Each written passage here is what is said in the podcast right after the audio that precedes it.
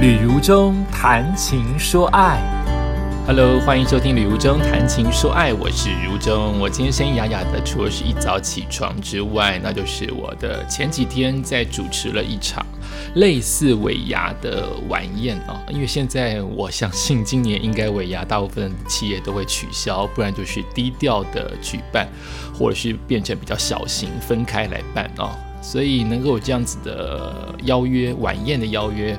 途中觉得是格外的卖力啊，有点想要把，比如说一年接十场啊，但是可能今年只能接个两场一场啊，我就会把那十场的精力啊，都花在一场当中需要卖力的演出，除了给客户有所安心跟值得的之外，也也让自己觉得自己是个有用的人。毕竟两年的疫情，自己真的影响的不少，但是要日常的生活，并且呃平常心面对。就需要一些方法。那我运用的这些方法，就是把自己的精力跟自己的呃认真的情绪跟努力，可能以前分散在很多场，现在就是尽力在呃比较少数的某几场，呃都可以尽情的发挥好。那再加上外面现在下雨以及在施工啊，呃，其实只要是好天气在。九十十月应该是十月，我们的疫情从第三级变成一级哦，所以我都会一有空就出去玩。呃，如果你是第一次听到刘中谈情说爱这个 podcast 的话，我还是得重新解释一下。如中在今年的二月二十二号没有预警的就出发了去徒步环岛啊，第一梯次没有预警的回来。呃，以为会会走完整个台湾，但是还是要顾及通告这件事情，就是我还是要养活自己跟家人，所以我第一梯次走了十三天，然后第二梯次隔了两个礼拜之后，就从原地方出发，好比我本来从新北走到嘉义，那第二梯次就从嘉义尾端开始走，走到屏东，走了八天，第三梯次从屏东走到了呃花莲，所以花了大概是。我数学很差，二十一天又花了十二天，所以三十三天。那第四梯次我就自己定调，就变成有空就出发，因为天气不好。天气不好，让我最后剩下的新北到东北到东部，也就是从新北到花莲这段时间，尤其是苏花公路，我录音的此刻并没有完成，因为一直下雨。呃，虽然很多人下雨还是完成了，但是我还是顾及安全呢，又比较胆小，好，我觉得安全最重要啊，所以尽量希望有一个好天气再出发。甚至很多人说，好天气才容易有落实，因为之前那个土土地酝酿了太多的水汽在其中，伤脑筋啊，所以我一直迟迟都没有出发。那就变成随时出发的意思，就是其实我很讨厌长城的。坐车，所以我又给自己定调，我的第四梯次就是有空就出发，而不是一连又一连串的假期。所以我是当天来回。那我当天来回的车程抓四个小时，就去跟回加起来四个小时的车程，我都尽量忍耐。那就是火车搭配公车，尤其公车一坐坐两个小时，真的很晃，对我这种眩晕的人来说很痛苦。忍耐，好，所以就当天很早出发，很晚回来，然后。走东北角，所以我这样子一天一天这样子，在录音的此刻已经走到第三十九天了，也就是第三十四天到第三十九天，我的东北角每一天都是在不同的天天呃不同的天气跟不同的时间出发，而不是连着的。工作跟工作之间空了一天。假期我就马上出发，当天来回，这样子慢慢的拼凑起来。到目前为止，录音的此刻是第四梯次还没有走完，但是有空就出发。我为什么以这样当做我的开场白？因为比如说平常的时间，像今天是录音的时间是礼拜六，诶，我应该可以出发，可是外面下雨，我就又没有出发。那。如果一早起来三四点，哎，天气好了，而那个目的地的天气也好了，我就会马上出发，大概是这个样子。可是目前规划的真正花莲的尾巴，我花莲还有瑞穗到花莲市区，苏花公路还有花莲到苏澳，这加起来可能还有一个礼拜到八天的时间的行程，还不知道何时可以出发。大家为我加油，我自己也祈祷，自己也努力，希望能够早日的完成这样子的一个那徒步的心愿。也希望在十二月底之前，我们的录音，我我都会提前录嘛，就希望在年底之前能够完成。不知道可不可以？所以我希望我今年的呃今天的 podcast，希望以整个。十二月，我来看一下月日期哈。希望以整个十二月来谈一谈我第四梯次，有几天就谈几天，好不好？有多少时间就谈多少时间。那我们上个礼拜谈到，应该说上一集我们谈到了我从新北走到白沙湾，我用了三集的时间讲，会不会讲太久？好多心情哦，因为是自己的家乡哈。我在台北住了这么多年，很多地方还是没有去过，新北这么多地方没有去过，所以有很多的感动跟感触。今天我预计是从白沙湾会走到金山万里哦，看能够走多远就搭车回来，因为它的沿途的路线大概就是一到三班车可以回到我的自己的家。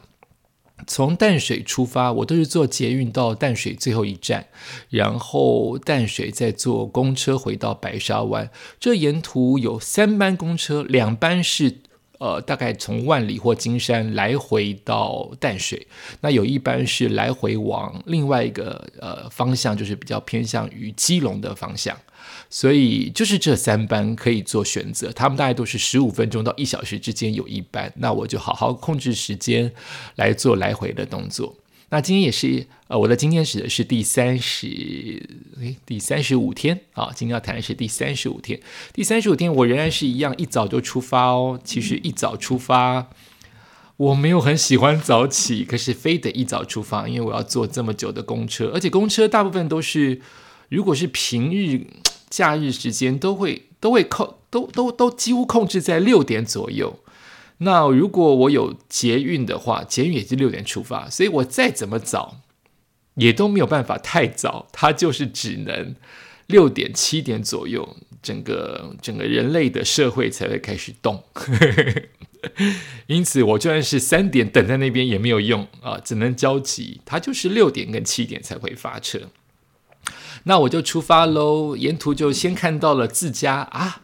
很多的小细节，自家也可以发现。就比如说，我一出门就看到了我们家那边的高架桥，因为路灯的那个打照射之下，某一个那个基础，就是某一个那个桥梁的位置，拍起来很像钢弹。大家有看过动画漫画《钢弹》吗？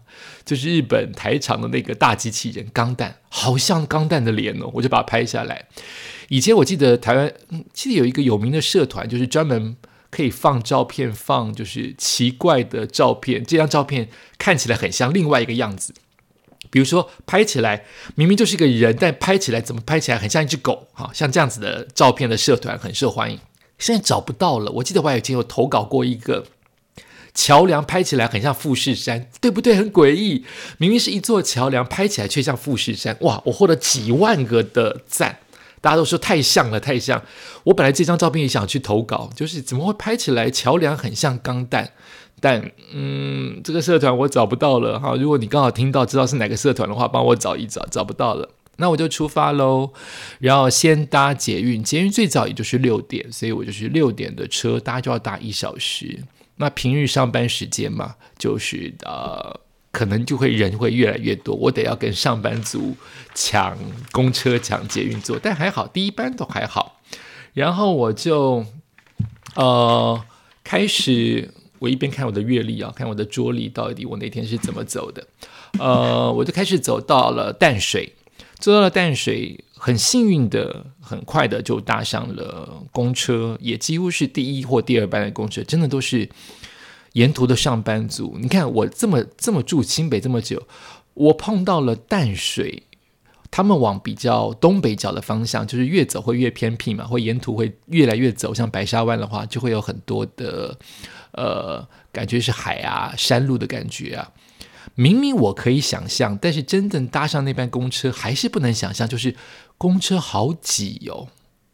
明明就是不都是来都市上班吗？没有哦。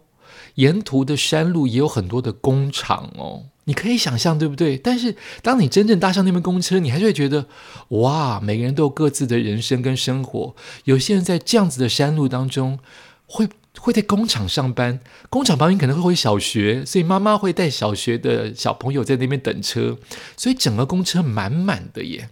哦，几乎是开到了浅水湾那边都还有社区。但之前就慢慢人变少，也就是沿途很接近淡水的部分，有很多的工厂跟就业的机会，女工啊、工程师啊、工人啊，都是沿途要搭公车的。然后我就回到了白沙湾，呃，其实真的是心旷神怡啊。当别人在上班的时候，我还可以偷到一个阴天，那天阴天超级阴，但就是没有下雨，所以风凉凉的，太感恩了。所以一下车的时候，就看到白沙湾，听到白沙湾的海浪、海风，那种阴凉、那种风带有水汽的感觉，你就会觉得我又回来了。明明才隔不到几天，我的第三十五天是在十月二十号出发，我的前一天我找一下哈，我的前一天是十月十六，所以我中间才隔了四天，我都觉得好久。回到了白沙湾，第一个就看到了海洋，我就拍拍拍拍拍。上次离开白沙湾的时候是几乎要下雨的阴天，今天是几乎要下雨的白天，也是不同的风景。那一天是礼拜六，有很多的游客，今天完全没有游客，可以让我拍得爽。马上就碰到了路边有记者，哎，我当时还不知道为什么路边有记者，你一看知道他是记者。不然就是摄影的爱好者，他有各种大炮，就是那种大型的照相机。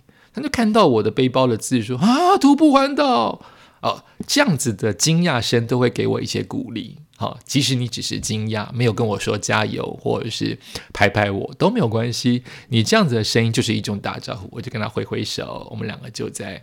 呃，白沙湾就慢慢的渐行渐远，各自有各自的任务。当时我还不晓得为什么会有记者一早，呃，八点不到，我坐车大概也坐了一小时吧，就八点不到就在那边等着，在等什么呢？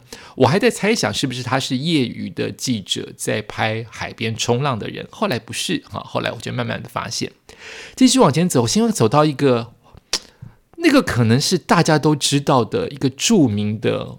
石门区的一个著名的废的大楼社区，就是它的周边有涂鸦，有丰富的色彩，在它的两面的墙面。可是整个整个大概四到五层楼，一整排的这样子的房子是荒废的，晚上真的看起来像鬼屋诶。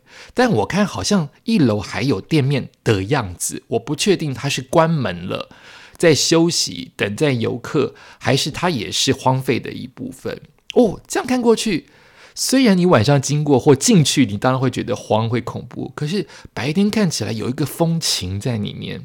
我不是指手风琴，我就是别有风情的风情。因为一边是海浪，一边是压得很低的阴天，一边是有涂鸦、有色彩，但是其实荒废的大楼，有没有很多的画面在其中啊？我觉得看起来超好看，所以我就拍了很多张的照片。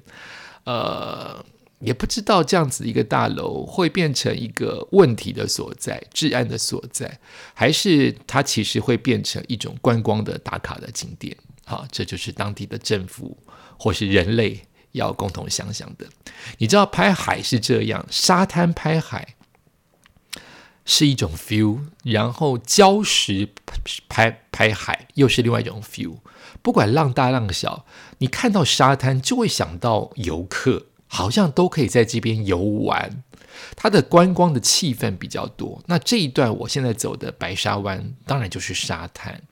那越走到后面，就礁石越多，又越不适合游客，因为可能游客会刮伤、会撞伤，然后会有很多的漩涡。哎，当然沙滩也会有漩涡。然后你就会发现，那个礁石的感觉，会对我的心中来说就比较原始。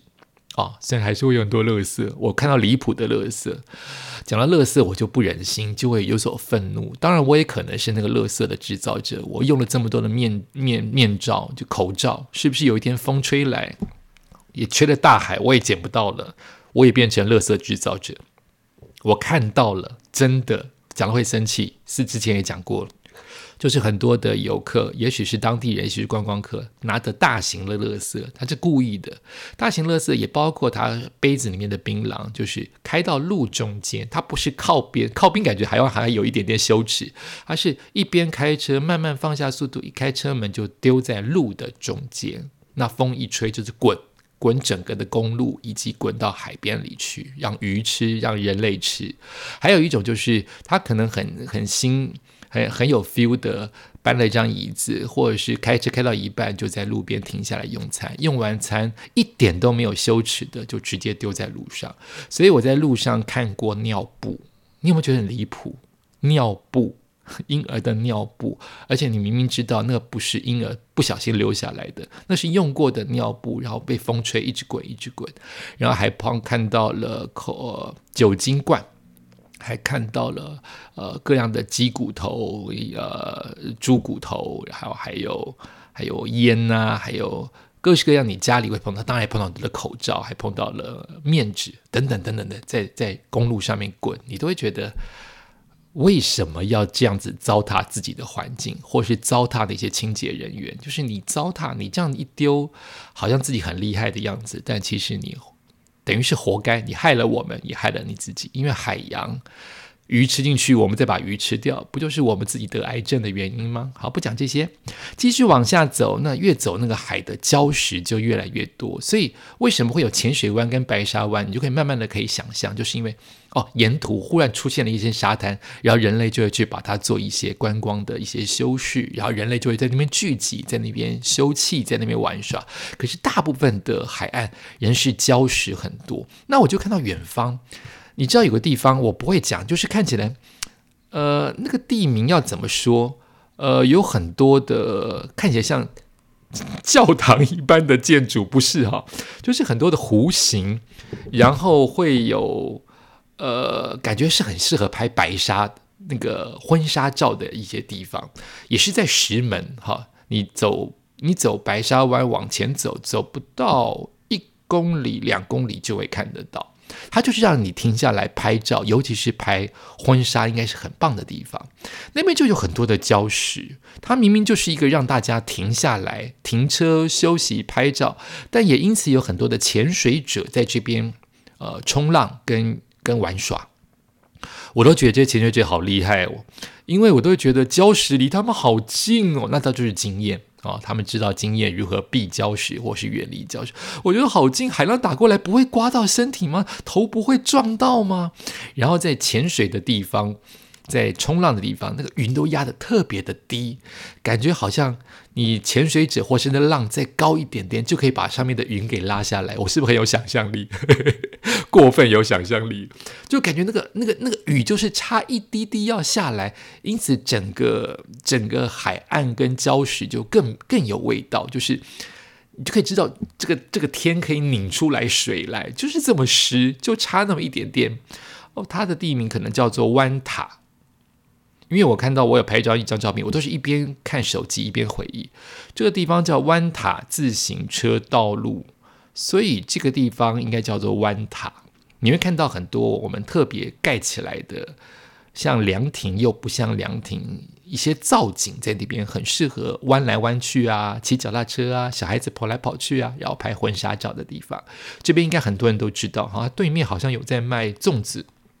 好之类的，然后再继续往前走，就会走到富基渔港。那我就是这样啊，因为我曾经说过，我的徒步的路线是我不会特地去绕观光景点，而可而且这么早才八点十八分，我经过了富基渔港，应该没什么可以吃的。我的意思是，如果我经过了这条大马路，我尽量走大马路，就两点之间最近的距离。如果我碰到大马路，它刚好就在大楼路边有好吃的，而我又刚好饿了。因为我吃就会容易有上厕所的问题，以及会耽误时间的问题，那我就不会特地想去吃。所以夫妻渔港是要绕进去，我更不会绕进去。我这么喜欢海鲜啊，一个人也很难叫菜，所以我就不会绕进去。它就变成我只是拍照打卡的一个点，就这样经过了富基渔港。上一次去富基渔港，我也只去过一次，一次吧，应该是一次。有一次去富基渔港是谁带我去的？完全没有画面了。我只记得我绕进去，甚至有没有吃我都没有印象。年纪大了啊，富吉渔港，要大家有机会的话，也告诉我它好不好吃哦。继续往下走，就会看到富吉渔港的周边，应该就是我们最北的灯塔。我有拍了一张照片，对照着我自己的 Google Maps，那就是到底台湾的北边最北在哪里呀？就是我们的肉眼看到的地图当中。礁石，那个那个芭蕉，我们台湾像一个芭蕉叶嘛，或者有人说它像一只香蕉也可以哈。最北边的那个点到底在哪里？我也不晓得诶。我就自己走，一边走一边看 Google Maps，觉得哎呀，我好像这边走到了，就石门的某个点。我走到我就拍一张照片。事实上，拍的那张照片离真正的海岸的最北点还是有一段距离，我要下到海里去。走那个礁石才会到最北点，但公路的最北点我应该有走到。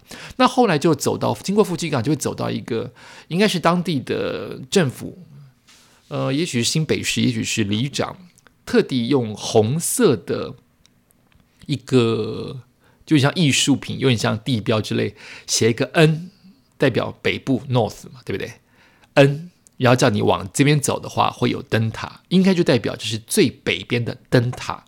但是不是最北点，我不确定。我看那个地图不像，就是灯塔到处都有，它可能是最北台湾最北的灯塔，台湾本岛最北的灯灯塔。但它是不是台湾的最北端的那个点，我也不确定。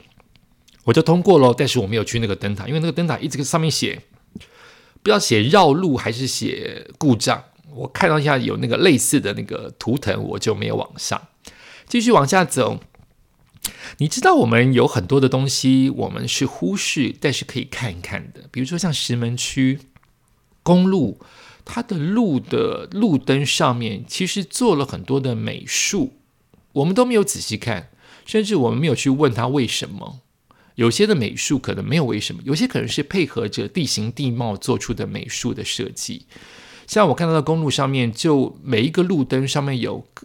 呃，绿色、红色、黄色、蓝色的花纹做的风筝，感觉像风筝在路灯上，是代表这边很适合、很适合放风筝吗？还是很适合做人架的风筝？那那个人架的风筝要怎么讲？呃，就是滑翔翼吗？我不懂。其实你只要经过万里呀、金山啊、基隆啊、新北呀，不同的。大地区，我们的门牌都有做不同的设计，只是我们都忽略了。可能那个门牌的设计上面可能有女王头，可能有可能有当地的名产，乱讲，好比是一朵花，好比是一种鸟，都有哎，我们都没有仔细看，对照起来，其实这些美术在我们的门牌，在我们的路灯，在我们的也许也许也许周边的一些路上。都可以看到这些小小的人工的美丽。好，继续往下走喽。天还是很阴，那有一点点小、非非非非非常非常小的毛毛雨都是可以忍受的。就走了，经过了老梅国小。老梅国小是不是一个著名的国小？我不知道。他特地在他的周边有很多很多的，也是希望观光客来拍照的感觉哦。做了很多。小小的艺术的设计，老梅国小附近就会有一个红色的，像天然气也像自来水的类似的桥。其实我都很想问啊，比如说，当你走了这么多桥，为什么有一些桥它是用铁缆？用缆线绑住，为什么有些桥就是干干的，就是一座桥？为什么有些桥会有蓝色的、绿蓝色的跟红色的钢管？里面装的是什么？还是里面没有在装东西？这都是你在走的时候会慢慢的发现啊！真的，后来我就经过了叫风筝公园，难怪路灯当中有像风筝的图腾。我在风筝公园看到一个可能。你听到会有一点小争议的东西，就是我看到商人或者是饲主在放鸽子，不是说迟到了放鸽子哦，他们将鸟笼里面的鸽子，满满的鸟笼，各式各样的鸟笼的鸽子，借由小货车开到海边，把它们放生放出来。它并不是宗教的放生，它是训练。所以这些鸽子是未来的赛鸽吗？好，我就说有争议的是这个部分，它应该不是单纯的只是把鸽子养的像我们养狗一样，没有什么目的，只是宠它。那这个画面我觉得美，但它对于生态，对于会不会有一些其他的我不好说的东西，那我就不懂。我只是单纯就影像的画面，就是一群鸽子啊，好比它。带来这一笼的鸽子有乱讲，有二十笼，每一笼它有不同的时间把它打开，把里面鸽子放出来。所以这鸽子它放的地方都是在沿呃有点像悬崖的地边，像我在风筝公园就看到，风筝公园的地形就是一边是山，那一边就是面对整个海洋，所以它有垂直的悬崖边，它就在那边放鸽子，让这些鸽子应该是。好比就可以回到他的家，他的家也许在新庄，他的家也许在新竹。哇，要飞多久的时间？让这些鸽子做训练，不怕海，不怕风，然后这样飞翔。我会觉得鸽子在这段时间，虽然人类是把它当做训练的一部分，但我似乎看到了，就是反映在我的心中，就是好像也像我一样，或是很像所有关在台北市、新北市或都市当中的人类一样，我们就是。在这段时间，我徒步，或是你出国玩，或是你上山爬山，不就像鸽子一般？我们就是飞出去透透气，自由一下。一方面自由飞翔，一方面也锻炼我们的肩膀、翅膀、脚肌肉、腿肌肉，不就跟这些鸽子一样吗？所以我看到这个画面，其实还蛮蛮开心的。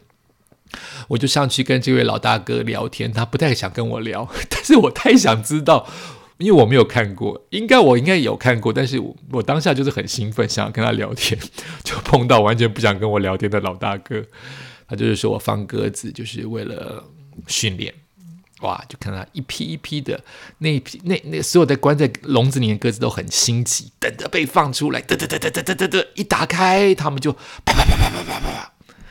就放出来了，诶，我就想到了一些歌曲跟飞翔有关，那我就想会把它剪进到我的 YouTube 的旅游中在路上的未来的第三十五天的影片。